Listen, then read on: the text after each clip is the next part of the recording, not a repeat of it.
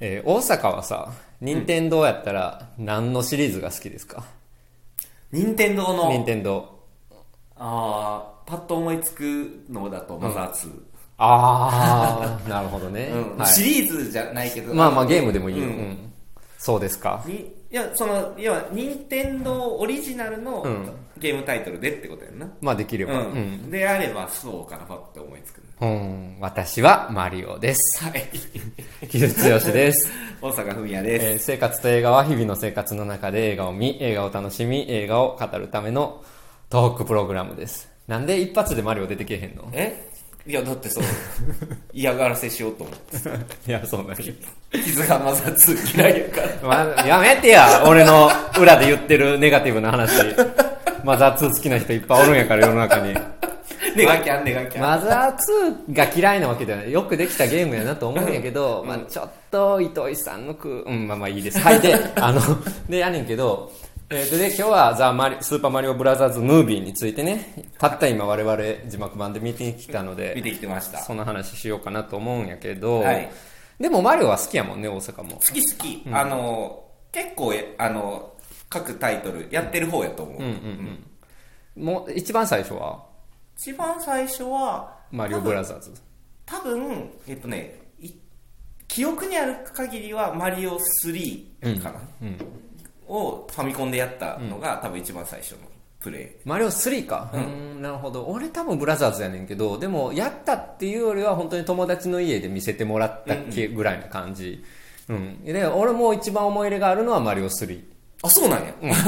今も一番マリオ3がある意味好きかも。えそれはゲーム性っていうかゲームとして一番面白いのがっていう感じまあもちろん思い、うん、それもあるけど、客観的にっていうよりはもっと思い出に残ってるからっていう、うん、なるほど。もあるけど、でもやっぱりあそこでさ、だからワールドごとに世界が変わっていく感じとか、マリオがどんどん変身していく感じとかっていうのは子供心にもすごく楽しかったし、まあ加えて今も、まあ見事やなと思う。うんうんうん。うん。から。で、まあ俺も、で、やねんけど、その後のやっぱスーファミ時代にめちゃくちゃやり込んだ自分としては、プレイヤーとしては、スーパーマリオワールド、まあスーパー、マリオカートは俺結構下手くそやねんけど、マリオカート、そして、で、マリオコレクションで1、2、2と USA が入ったやつを、まあ鬼のようにやって、で、やってたわけですよ。で、ただ俺、64をやってないねん。うんうん。リアルタイムで。大阪は64やってたよね。これは64はあそのマリオもマリオカートも、うん結構やり込んだかな特にあのマリオカートは4人プレイでき、ああの、でも、マリオカートの64めちゃめちゃ難しいやつやんな。あれそうそうさ 今のしてみれば。あのあのジョイスティックが、あの折れそうになるぐらいドリフトするっていう、うんうんうんうん。やつやけどちょうどだから多分中学の頃やったから、もう友達の家に集まって4人プレイでひたすら勝負し続けるっていうのを、マリオカート64マリオカートでそうややな。まあ4人できるのは熱いよな、確かにな。なるほどね。だからまあ俺、64以降は、だからちょっと離れてる時期もあって、DS とかも持ってなかったし、で Wii も持ってなかったんやけど、でも、マリオというキャラクターに対する思い入れは、やっぱね、10代後半ぐらいからむしろ深まっていくねんな。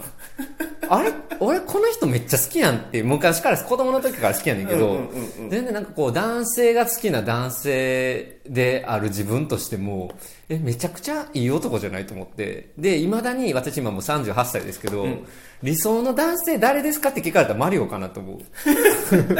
まあなんかよう聞いてたあれやけど この目線でマリオ見てる人あんまおらんと思うんやけど、世の中に。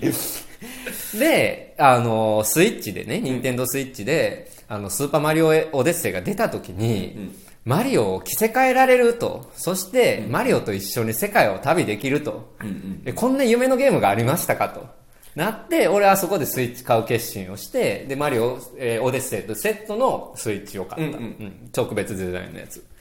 あれだから傷割とスイッチ導入早かった早かった早かった、うん、そう。だからあれは本当にマリオのために買ったし俺のマリオのに対する思い入れ、うんのために買ったものやね。でまあマリオオデッセイ最高のゲームやったわけやねんけどっていうまあまあでそれ以降は結構マリオのタイトル割とスイッチのやつは買ってるかな、うんうんうんうん。っていう感じなんですけど大人になってどうですか？それこそ子供できてマリオとのつながり方とかも変わったんじゃない？のそうそうやな。えっとマリオオデッセイを、ん。なんかねあマリオオデッセイ買って、えっと結構やりました、うん。でなんでかっていうと子供とやるやりたかったからで、でそれもなんでかっていうと、うん。娘が YouTube でそのゲーム動画を見てて、そのゲそのプレイ動画やってる人のにちょっとフォーカスしすぎてるからちょっと娘のフォーカスをこっちに集めようと思って なるほど。でも結構面白かったし、うん。け結局結果としてその娘もその下の弟くんも、あのマリオにハマって、はいはいはいはい。今はあの下の弟くんがそれ以来ずっとマリオにハマって、うん彼のためにマリオ3をスイッチでずっとやり続けてるっていう、誰が好きなの？息子ちゃんは。あマリオマリオ、マリオ。やっぱマリオがいいよね。うん俺もだから、俺のな、なんかさ、主人公好きもさ、なんかこう、ちょっとオタクっぽいさ、2番手3番手が好きですみたいな、うんあの、人たちに対して、それそれ俺俺割とそうやってる割と、あの、敵対心があるんですけど、私。あの、俺は結構主人公、いや、主人公好きって言ってこそやろみたいな感じのところがあるんやけど、それはもしかしたらマリオの影響かなと思うあし、なるほど自分の中ではね。まあまあ、そういうところで、で、大阪はそのさ、まあ昔子供の頃からやってたとか、うん。あの、で、今自分の子供たちも夢中になってるとかも含めて、マリオの魅力、ゲームとしてってどういうところになると思う？あーなんか通り一辺倒やけど絶妙な難易度。ああ、なるほどね。うん。い俺結構ゲームプレイとしての絶妙な難易度やなと思って、なあの今ちょうどマリオ3をなぜかめちゃめちゃやってんねんけど、難易度が絶妙でその絶対クリアできないわけでもないけど、うん。うんクリアステージクリアするために死ぬほど努力しないといけないっていうところのその設定のうまさとあと割絶対単調にならない、うん。そのステージの変化うんうん。みたいなところの割とどっちかっていうとキャラクターとかビジュアルっていうよりゲーム性のなんかうまさみたいな、うんうん設定のうまさみたいなところが割と魅力かなってなんか今はすごい思ってうんうるかな、ん、なんか大人になってからさ、うん。ゲーム批評みたいなもの読んだりとか聞いたりとかしてるとやっぱりマリオのそのゲームデザインいわゆるゲームデザインっていうもののいかに優れてたかっていうのを、うん。まあ、さん散々語られるわけやねんけど本当にすごくよくわかるっていうかやっぱりゲームの体験を通してできるようになるっていうことを 体験させてくれるわけやんか。だからそれは自分のゲームのプレイも、プレイスキルもそうやけど、うん。例えばアイテム取って変身して、このアイテムを取ることによって違うところに行けるとか、そういう喜びをつくデザインするのが本当にうまかったんやなっていうのが、まあすごくあるゲームやなって改めて思うし、そしてやっぱりなんか、すごくやっぱり世界観としてもね、迷路快活であることが割と徹底されてるところが俺はすごく好きで、なんかそこなんやろうなっていうのは、まあ、すごく思うよね。だからまあ、もう本当に任天堂は、なんか本当にずっとこう歴史を重ねていって、ちゃんと自分のブランドも守ってきつつ、ちゃんと進化もさせてきたなっていうので、やっぱそこに俺結構毎回グッと来てしまうっていうのが大きいかな。なるほどね、まあやっぱりその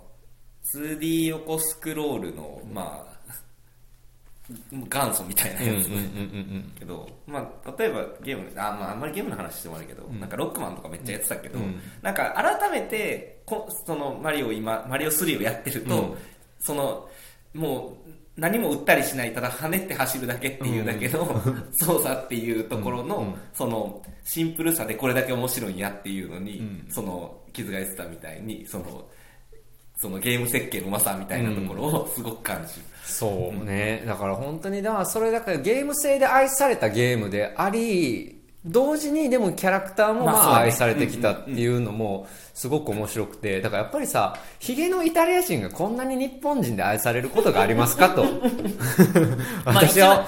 だから俺はさ、だからおっさん好きの、あの、おっさん好きとして名を成してるわけですけど、で、おっさん好きとして、あの、日々のしあの仕事を得てるわけですけど、それで飯食って。それで飯食べてるんですけど、それだとめっちゃ孤独を普段すごく感じる。うん珍しいからね。けど、まことマリオに関しては、まあみんなに愛されてるっていうのは、本当に絶妙やなと思って、まああのヒゲっていうのは、まあよく有名な話やけど、あの、8ビットのドットで表すときに、なんか特徴のない顔にしたくなかったから、なんかこう乗せたいっていうのでヒゲ作ったっていうのが、まあ有名な話やけど、でもそれにしても、謎のマリオという、なんかイタリジェンなんか何なんかっていう人が、キノコの国っていうよくわからんところで、のよくわからん姫様を た助けるために、なんか仮名と戦うってどういうことっていう。どういうこと？そうなんかにさ、そ、それを羅列すると、マジでどういうこと？どういうことみたいなものが、これだけ愛されてきたっていうのを、まあすごいよね。うんうん。うんっていうところで、まあ本当に世界中で今愛されてるし、で、だからこそ、俺らの世代のさ、例えば外国人の人と話したりとかすると、まあ大体日本に来るような人ってオタクなわけ。で、はい。もうみんな、ま、任天堂好きやもんね、うんうん。やっぱり。まあ人によってだからポケモンが好きやったりとか、まあいろいろやねんけど、うん。でもやっぱりマリオの偉大さっていうのをみんななんかこう共通認識としてあって、で、なんかみんな好きっていうのは、なんか俺はすごく、なんか、じ自分はやっぱ基本マイナーな方やからさ、自分が好きなものを他の人と共有できるってあんまないから、本当に最大にして、ある意味唯一みたいなところもちょっとあるかもしれない、マリオあ、このマリオがね。そう、ポップカルチャーとしてうんのうんうん自分の中の存在の大きさと、世界、せ世間的な存在の大きさが合致してるもの。うん、って思うな、俺は。すごいな。ここまで熱くマリオをさ、語れる男がどれだけいるいや、だろうか。いっぱいいてるよ。いっぱいいてるんやって。マリオはみんな好きやから、やっぱり。うん、で、やっぱり人によってすごくやっぱ熱意持って好きな人もおるし、で俺と違う角度で全然思い入れある人もいっぱいおるし、だた例えばルイージ好きな人とかのヤバさとかも結構あるよ。なんかルイージも好きすぎてやばいですみたいな人とか、そうなの？おるおる。おるおる。俺ルイージとかってほとんど思い入れないからさ、もうそれ聞くたびにビビるったりするんやけど、まあ そのいい加減、ちょっとその話をするとあれやねんけど、でまあ、いやで、その日本のいわゆるその観光国として今ちょっと頑張ろうとしている中の USJ に任天堂ランドができたりとか、えーしている中でのこの映画化っていうね。うん。なんかこう、加速させようとしてる感じがするよね、マリオうんうんなんていうか。もうやっぱり世界に通用するっていうのが、まあで、あともう一つ言うと、だからその、リオの時の閉会式の時のアベマリオに、あの怒り狂った、日本で一番怒り狂ったのは私かもしれないっていうぐらい怒り狂ったんですけど、まあでも日本といえばっていうイメージはあるのは事実、そこで。うん。なるほどね、そこがまあ要はまあ日本の国家産業として国家産業ではないんやけど、ないんやけど、押し出していくうん。まあ、日本を代表するカルチャーとしてね、で、押し出していくし、まあ実際みんなに愛されているっていうところで、で、まあこのタイミングで映画化するっていうのは見事やったと思うんやけど、まあイルミネーションとタッグを組んだっていう。すごいよね、うん。ささすがやなってさすがやんな、だから本当になんかすごくいろんな意味で分かってるっていうのことでなんか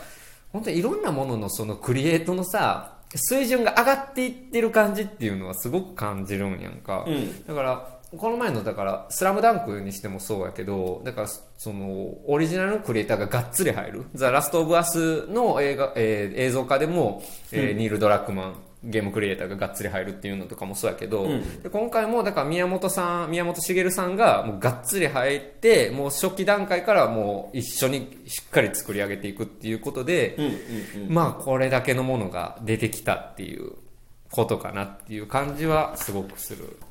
これはあれなのそのき企画の発端みたいなところっていうのはあんまり明かされてない？のいやもうなんかその任天堂とイルミネーションでやりましょうみたいな感じでもう初期から、うんやってたみたいよ、うん、からなるほどうん、でもだからどういう設定にするかとかも宮本さんともう本当にイルミネーション側でがっちりやってて、まあ、それぐらいじゃないと本当に今みんなに、えー認められるものはできないっていうことでもある裏を返せばあーまあこれだけこう老若男女世界中で愛されているうん。ゲームっていうところに対して、ん。あそうやらそうやろうねっていう感じがする、まあ、俺はだからさ、まあそういう意味でさ、めっちゃ楽しみにしてたんやけどさ、大阪この映画に関してはどういう風に受け取ってた？傷が騒ぐかな。まあそうでしょうけど、そうなんや。いや、それ子供が喜ぶかなとかより先俺来るのやばいやん そうやな。確かに。ま まあ、そうこ、まあ、子供と見に行けたらいいかなとは思ってたけど、まあ、その、マリオが今好きな、あの、その、うちの子供がまだ3歳とかやから、ちょっと映画館でちょっと、このうん。尺の映画見に行くのはちょっと難しいかなと思って、ちょっと断念するかなと思ってたっていう感じかな。うん、でもさ、まあ、それってすごいさ今の話ってある意味今回のさ、まあ、大ヒットですよ、うん。大ヒットをなんか裏付けた話でもあるなと思ってさだから3歳4歳とかの子供が喜ぶ映画っていうよりさむしろ俺ら世代とかも大喜びしてるわけやんか、うんでもうちょっと上の子供ぐらいやったら結構楽しめるかなみたいな感じのさ5歳以降ぐらい。そうやな、だから、そう、小学校入る前ぐらいの子から楽しめるやろうなっていう感じではあるよ。うん。やねんけどでもまあだからアラフォーぐらいもう真剣に喜べるものになってるっていうのも、まあ今回ヒットの要因としてはでかかったのかなって感じもするよね。そうやね、その、ちゃんとその各世代が楽しめるようになっているっていうところはほんまにそうやな。なんかイルミネーションってさなんか映画のあの濃さみたいなものでは割と薄味といえば薄味やねんけど物語的なものとか設定やっぱピクサーの方がすごく評価されるっていうか。まあ確かにね、うん。その、うん、なんていうか、んない、まあ深みみたいなやつよね。うんそうそうそうそう。やねんけどやっぱイルミネーションの良さって動きのさ、うん。あのダイナミックさとかものすごくまあ色のカラフルさとか楽しさみたいなものがすごくやっぱりうまいっていうか楽しいものやと思うんやけど。アクションがうまいよね、うん。イルミネーションは。この間の、あの、ミニオンズのえっとミニオンズ。新しいやつね。のうん。あれも、まあ、なんか結構、その、スローモーション結構多用したあのアクションシーンが結構あったけど、あの辺のこう構図とか、あの動きとかがめちゃめちゃこう目に楽しいっていうのが、うんうんうんでいつもまあ短めにまとめてるから子供も楽しいっていうのでね。だからそれがそのノウハウとだから任天堂のノウハウがこのタイミングで 合致したっていうところでまあまあそろそろ映画の本編の話していったらいいかなと思うんやけど、はいはい。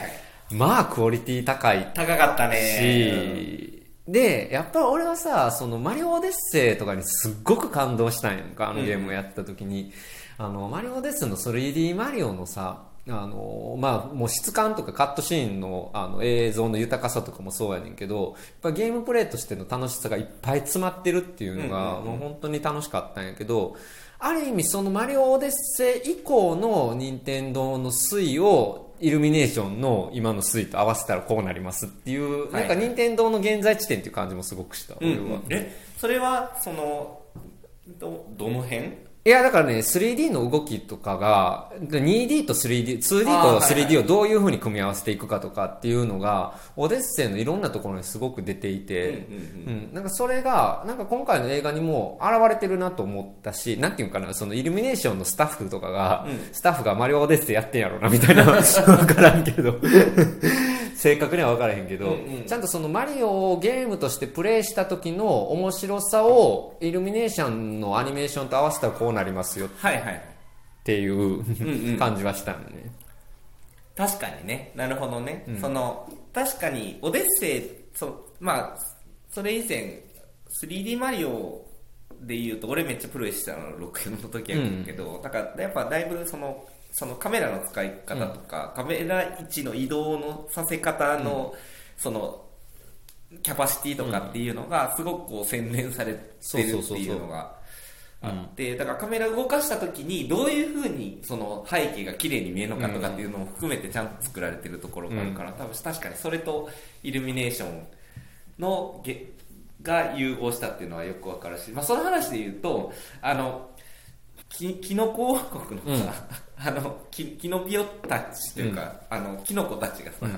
確かにミニオンの characterization。と さ なんか確かに近いところがある、確かに確かに。うん。あと、やっぱり音と質感ね。ううん。ん。あの、マリオ、まあ、任天堂のゲーム全般やけど、質感すごいやん。俺やっぱり、ヨッシーアイランドのさ、うん。なんか粘土ブロックうん。のあの感じとかさ、うん。ネチャっていう感じのものとか、よくスーパーファミコンであの質感表現できるなって、大人になっても思うけど、で、まあ、マリオオデッセイとかやってたら、水の表現とか、うんうん。水に入った後のマリオのテカリ具合とか、ほんとすごいなっていつもあ思ってたんやんか。だからその感じが今回もすごくあって、だから、まあ、まあ、ゲームをプレイするっていうことの喜びが、ゲーム、映画はやっぱり体験できないから、そこがハンデがある中で、そこの映像の質感っていうのをどういうふうに体感的に味わわせるかっていうのを、まあ、考え抜かれてやられてるなっていうのはすごく思ったね。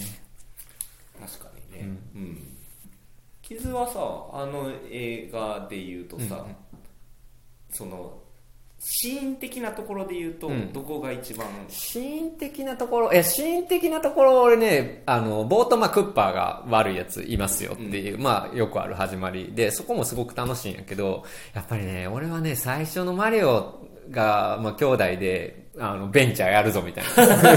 そうやねで CM 作るぞっていうところの最初のくだりがすっごい好きやね。ね今回見ててもすっごいよかった。マリオのラップで始まるっていう。あのー、だからあれは80年代なのかなっていうぐらいの時代のニューヨークのブルックリンっていう設定になってるけど、あれさ、いや、俺さ、最初にこの映画見る前にね、映画はあと試写会で見せてもらったんやけど、えー吹き替え版で見させてもらったんやけど、あの、あらすじを公式ホームページ見てたら、ニューヨークで配管工をやっているマリオとルイージの兄弟はって書いてあって、え、ニューヨークのブルックリンって設定なんてなって、で、俺冗談でさ、インスタのスタイルにさ、これってもう、あの、アメリカ映画の伝統に連なる、あの、イタリア移民の物語なんだろうか、みたいなことを冗談で言ってたんやんか、絶対違うって言って、かっこ、セルフツッコミしながら。そしたら若干その要素あってさ。確かにさそうよね か家族あの家族の感じとかやそうそうそう。それに度肝抜かれてんな。で、あの、そのヨーロッパのブルッ、ヨーロッパじゃない、ごめん、あ、あえーニューヨークのブルックリンのごちゃっとした感じ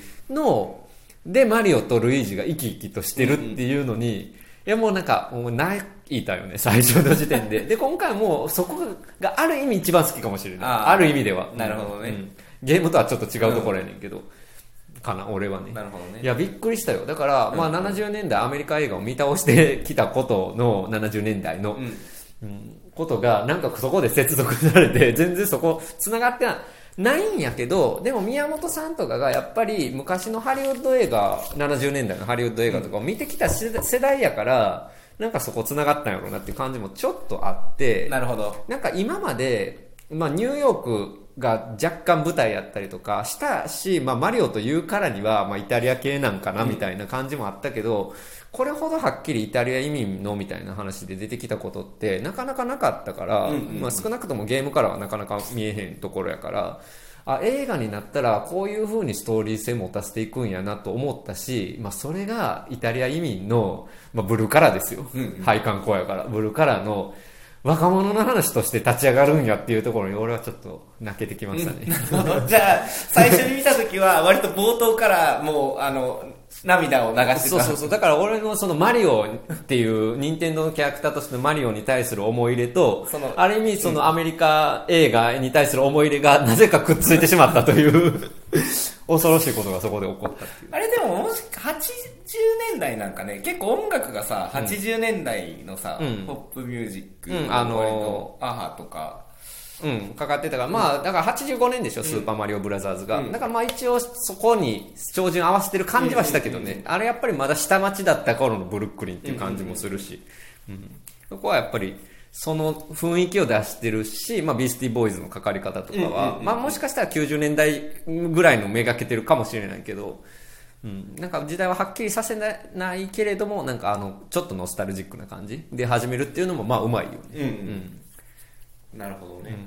そこかそこやったか。俺はね。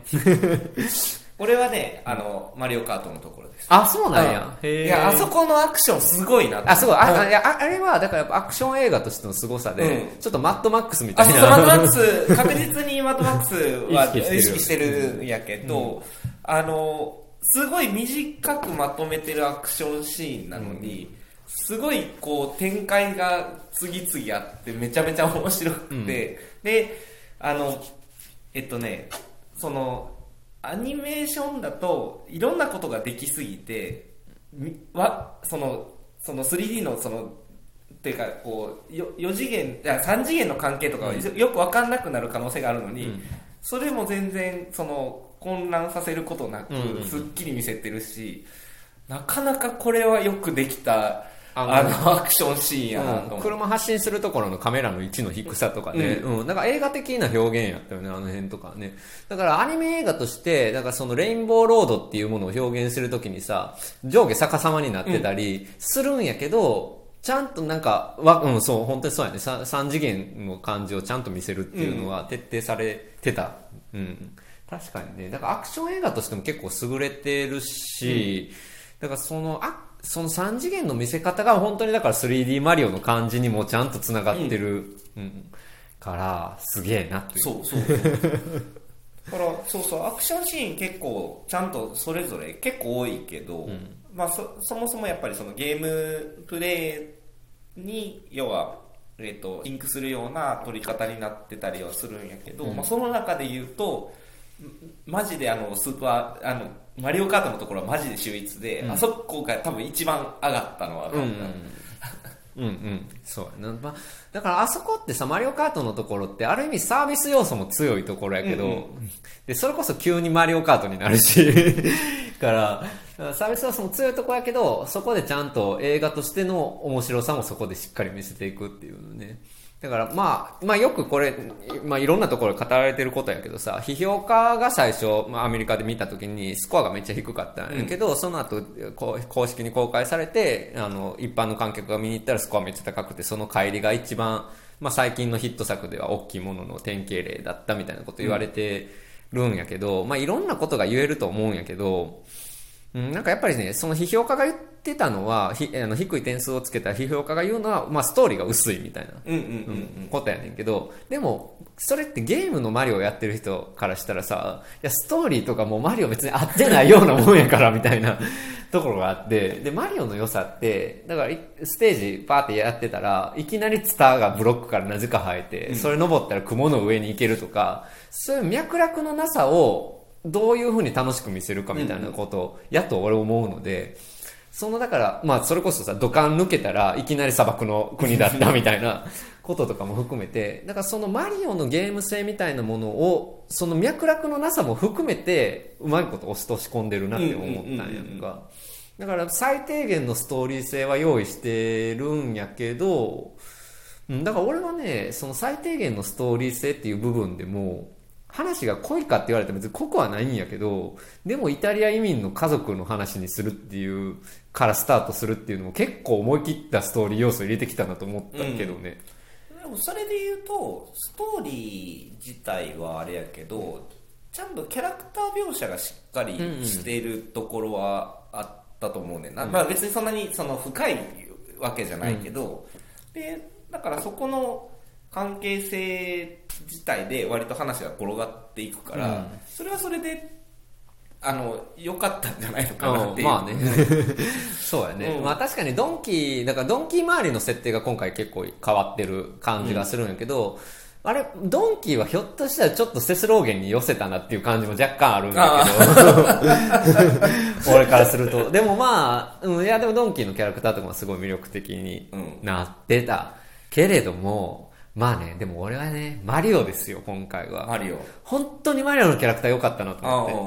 あうん。ちゃんとかっこいいもん。まあかっこよかったよね、うん。でも声さ、うん。クリス・プラットはどうやった、いや、いいと思ったよ。だから、クリス・プラッなんか、俳優の名前出てきた時にさ、まあ、割と濃い人揃ってるしさ、うん。それこそジャック・ブラックとか死ぬほど達者なわけやんか、今回の歌とかもさ。みんなめちゃくちゃうまいから、なんか、ちょっと無個性になったら嫌やなと思ったんやけど、いや、ちゃんとなんか、えー、可愛げはあるんやけど、えー、まっすぐなヒーロー感、うんうん。っていうのはクリス・プラットやから出てるんやなっていう感じはすごくする。うんマリオの良さってやっぱりなんかさ可愛いとかっていうよりは俺割とかっこよさやと思っていて。なるほど。やっぱりね俺やっぱ屈託のない人が好きで。うんうんうんうんうんうん。でマリオって本当に屈託のない人のかっこよさを俺からするとすごく象徴するキャラクターやねんな。なるほど、うん、その感じがすごく出てた。で、まあ、今回はさそのお父さんに認めてもらえないのだみたいな屈託はあるんやけど、うん。でもなんかその出方がすごくなんかシンプルやしうんそこでまあ弟思いの優しいお兄ちゃんみたいな、うん。優しくてまあなんかあのやる気に満ちや元気に満ち溢れた イタリア系の兄ちゃんみたいな。だから今回おっさんおっさんって言われてたけど、うん。ちゃんと若者感もあるやん。若者感あるよね、うそれはあるね、うん。まあなんかその20代後半っていうかに30代なるかならへんかぐらいのお兄ちゃんみたいな感じの雰囲気、まあ一応設定としては20代半ばぐらいあなるほどね。多分ね、うん、そうそう。で,、うん、でもそのだからマリオのキャラクターがなんか思った以上に良かったなっていう、うん、なんかルイージとかの方がキャラ濃いからさ。あまあね。そうそうそうそう、だからマリオをどういうふうに映画の主人公としてキャラ付けしていくかって結構難しい問題で,、でそれこそ任天堂のゲームとかある意味ではあんまりキャラクター出さないでくださいっていうのがずっとあるやっぱ通底したものとしてあるんやんか。RPG とかでもマリオ喋れへんし、って中でマリオをあんだけ喋らせて表情作るって結構博打でもあった中で、はいはいはい。うん。でもあれだけ魅力的なあーなんかマリオのキャラクター出てきたっていうのが俺は嬉しかったね。なるほどね、まあそうやね、まあ、ラストに向けていってもこうどんどんこうマリオあの映画のマリオ自体を好きになっていくから、見てそうる方もね。そうそうそうそう、う。うん。んいやーというのでね俺は良かったんです。ね でえお大阪好きなキャラクターとかおらんの？マリオにそのもともと。マリオの中で、おいやだからマリオカートで誰を選ぶか問題ですよあそれはあれですよ。こう機能性で考えていく。ああもうそう俺もう機能性でタイ選ぶタイプの人とほんまなんか仲良くなられへんなっていつも思うねんってさその え自分が操作上手くない時はヨッシーを選ぶといいじゃないですか、加速がうん早い。からね、うん。であの上手くなると、あの勝てるのはドンキーコングかクッパなんで。うん、でまあそこまではいいよ。だからゲームプレイとしてのその自分のプレイヤーとしての成長。そこからそこそこでもうそんなに性能気にならへんなっていう段階になった時に誰を選ぶかですよ。おお ないんか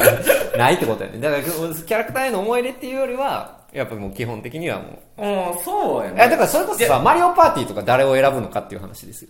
ああれはねあの性能差ないやん。動きが可愛いから、あのクリボーですあーなクリボーっぽいな大阪。クリボーっぽいわ、あなた。なるほどね。いやだから俺さだからマリオパーティーとかもう絶対マリオや選ぶもんね、知ってる知ってるけど。まあ、そういうことあの話しようと思ってるまあそう、うんまあそうやね。だからまあそういうふうにキャラクターをどういうふうに色付けていくかっていうのも結構難しい問題。だから、あの、ゲーマーそれぞれのファンの思い入れもあるからさ、難しいなっていう。中で、まあ今回一番言われてるのはピーチやね、やっぱり。うん。ピーチを、だからそういうふうに強い女性として今回描くのは、まあどういうことか、どういう解釈をすればいいのかっていう。うんうん。まあ話で、まあいろいろさ、だから俺見てたらさ、まあポリコレがとか言ってる人とか言ってて、俺もうポリコレっていうや略語自体がそもそも嫌いやから、まあポリティカルコレクトネスのことをポリコレって言いたくないし、えっと、あとダイバーシティの問題とポリティカルコレクトネスの問題って重なってるんやけど、うんうん。別で語らないといけない問題でもあったりするし、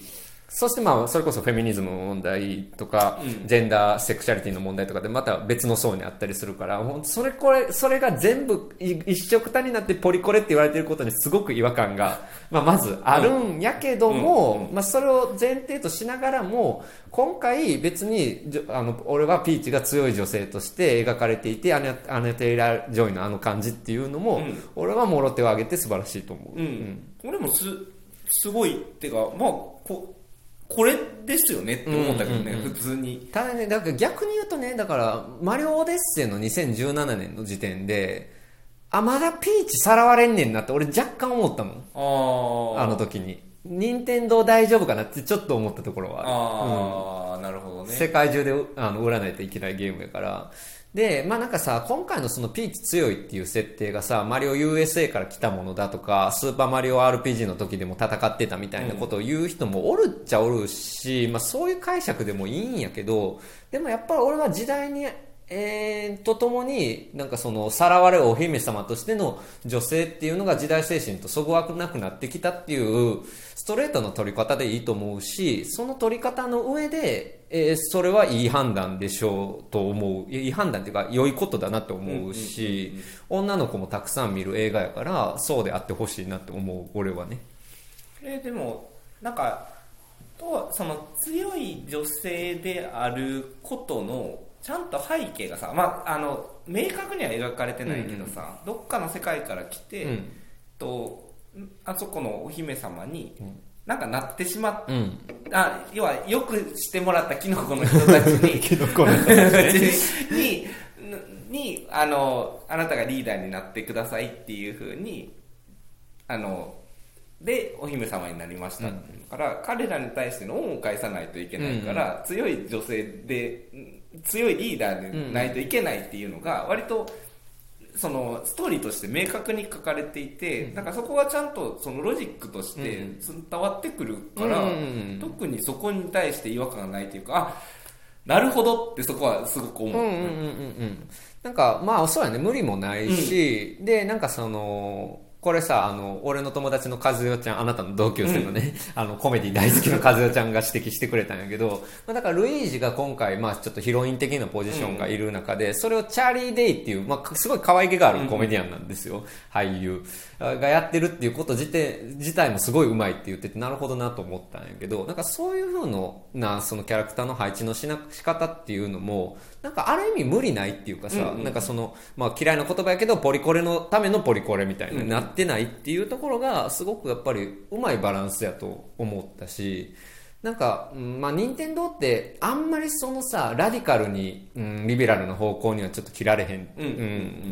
うん。中で、まあ、うまいバランスでやったんじゃないかなと思うけどね、うんただなんか今後だから任天堂本ちゃんのゲームにも影響してくる可能性はあるなと思う。あああのピーチのキャラクター。造形がねうんうんうんうん。し俺は全然ありですし歓迎やね俺はね。でもさオデッセイのさ、あのそのクリア後のさあわかるわかる。そのピーチ旅行するやんうんそうやね俺ピーチさらわれて助けに行くまでもよりもさピーチ助けてからさ世界中旅してる感じの時のピーチの方が好きやもん俺わかるわかる。あの時のピーチに割と近い感じ。そうそうそうやしなんかそこから割となんていうかスムーズにつながるような感じでもあるかなと。は思うそうやね。うん、からなんか今回のピーチの造形も俺はいいなとは思ったしね、うん。まあ、あとはあのクッパのジャック・ブラックがあまりにも達者なゆえに、クッパってさやっぱりどうしてもそのちょっと可愛げのあるあ役役みたいな方向に行きがちでそれは全然正しいんやけどそこで可愛げがありすぎる方向になったら俺ちょっと興ざめっていうかさ、うんなんか本当はいいやつだったみたいな感じなんだけど今回結構ちゃんと悪どいやんか。あそう絶妙やったね あそこはね。そうそう。うん可愛げがすごいあるんやけど結構悪いことすんなみたいな。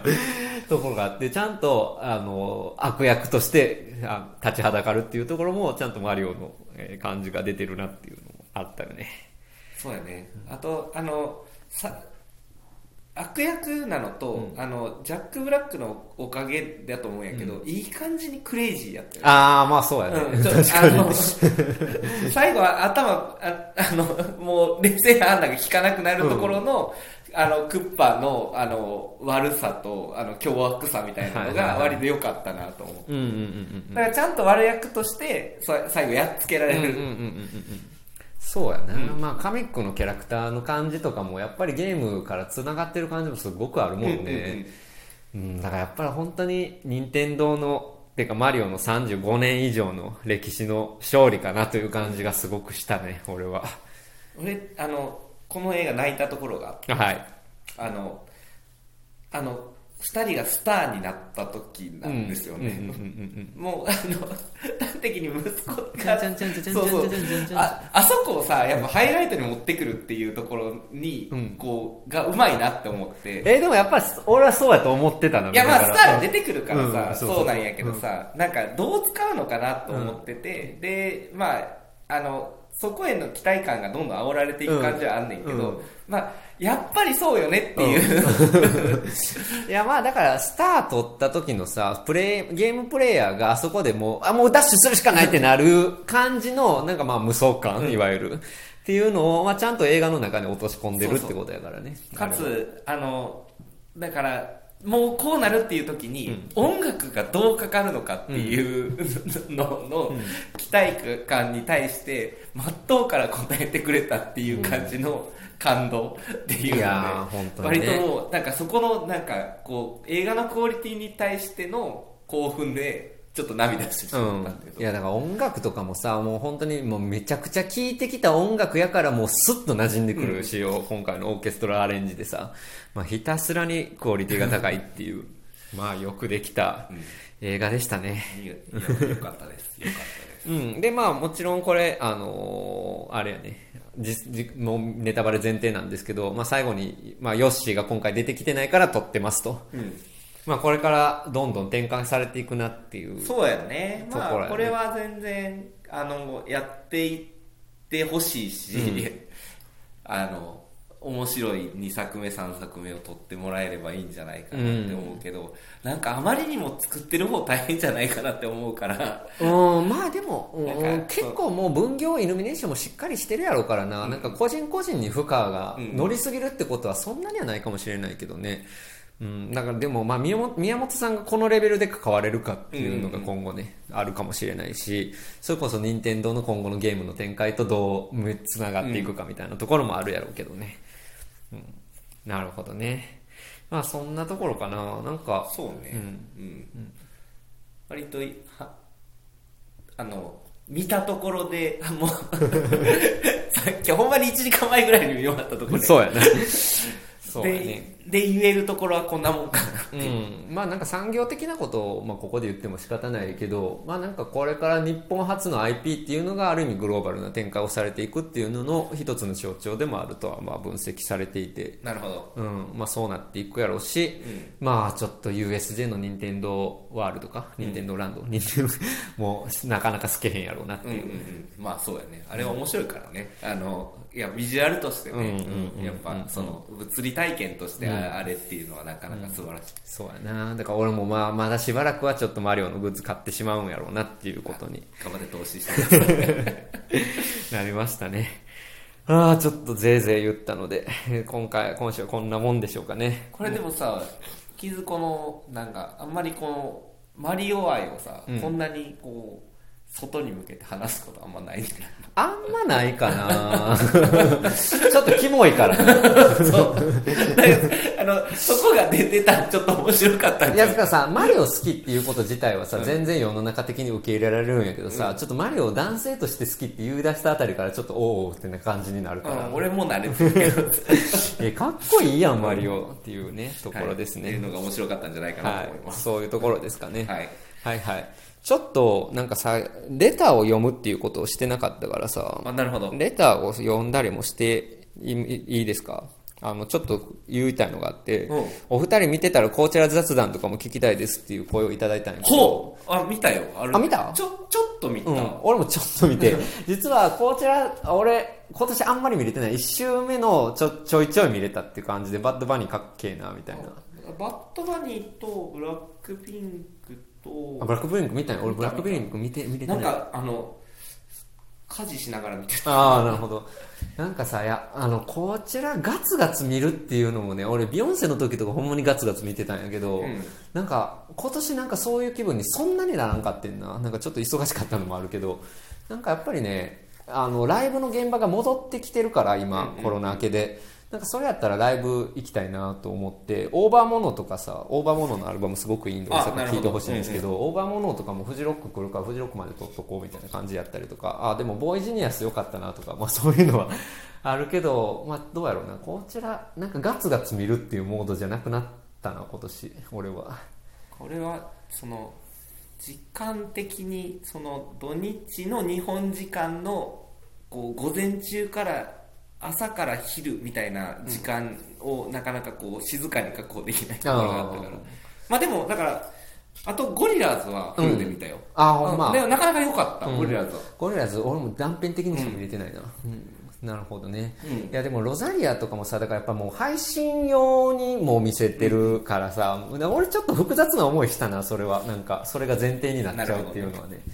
うんからなんか俺はちょっとね今もう本当にインディーアーティストが小さいライブハウスにギュッてくるみたいな 感じが懐かしくなってるしそれこそこの前 Black Country, New Road のライブに行った時に、あの、すごいね、若い世代がね、ついてきてるなって感じがしたんやんか。まあ、俺ら世代も来てるけど、なんかそういう感じでちょっと、日本における、まあ、海外の音楽受容っていうのもちょっと変わってきたなっていう感じもしているので、なんかできれば現場ベースで考えたいなっていうことはちょっと思ったりはしてるっていうのは今思うことではあるけどねああなるほど、だからあんまりこちらにそこまでなんか今年うんそんなにそういうモードじゃなかもったうなかったんやけど、まあ忙しかったことの言い訳です。すいません。っていう感じで、来年はもうちょっとがっつりお互い見て、あの、雑談会とか作ってもいいかもしれないですね。はいはいはいはい。で、あまあ、あとはなんか、あの、しあのシャマランのノックについてもっていう意見をいただいてて、まあ、俺も語りたいことはあるといえばあるんやけど、まあ、大阪見た段階で喋ってもいいかなとは思ったりはしてるかな。もう上映終わっちゃってるね。終わってるね。うんだから配信まあ UNEXT とかに上がったタイミングでちょっと僕は見てみてっていうのはあるかもしれない、うん、そうやね。まあ、適当、まあ、この番組自体が俺らの好きなもの、こと、ものを 好きなように喋るっていうのがまあコンセプトなので、あの、答えられるかどうかはわからないんですが、なんかこれについて喋ってほしいとかあったら、こう気軽に、あの、言っていただければ、なんか、あの、フォローお願いしますとか言うの恥ずか、フォロー、コメントお願いしますとか言うの恥ずかしいからあんまり言ってこなか ったんやけど、いや、全然あの、もちろんコメントとかレターとかいただけたら嬉しいので、あそうですよかった素直に喜ぶよかったらよろしくお願いしますっていうところで、なんかあの、ここで取り上げられるものがあったら、たまにはとこう取り上げようかなと今後も思ってます。はい、そんなところですかね。はいはい。まあ5月もいっぱい映画ありますけれども、また大阪と喋れることがあ、ものがあれた、あれば喋りましょう。はい。はい。じゃあ今週はこんなところで帰ったらマリオをやろうと思います。はい。私もマリオ3やります、はい、えーお送りしたのは木津剛と、大阪文也でした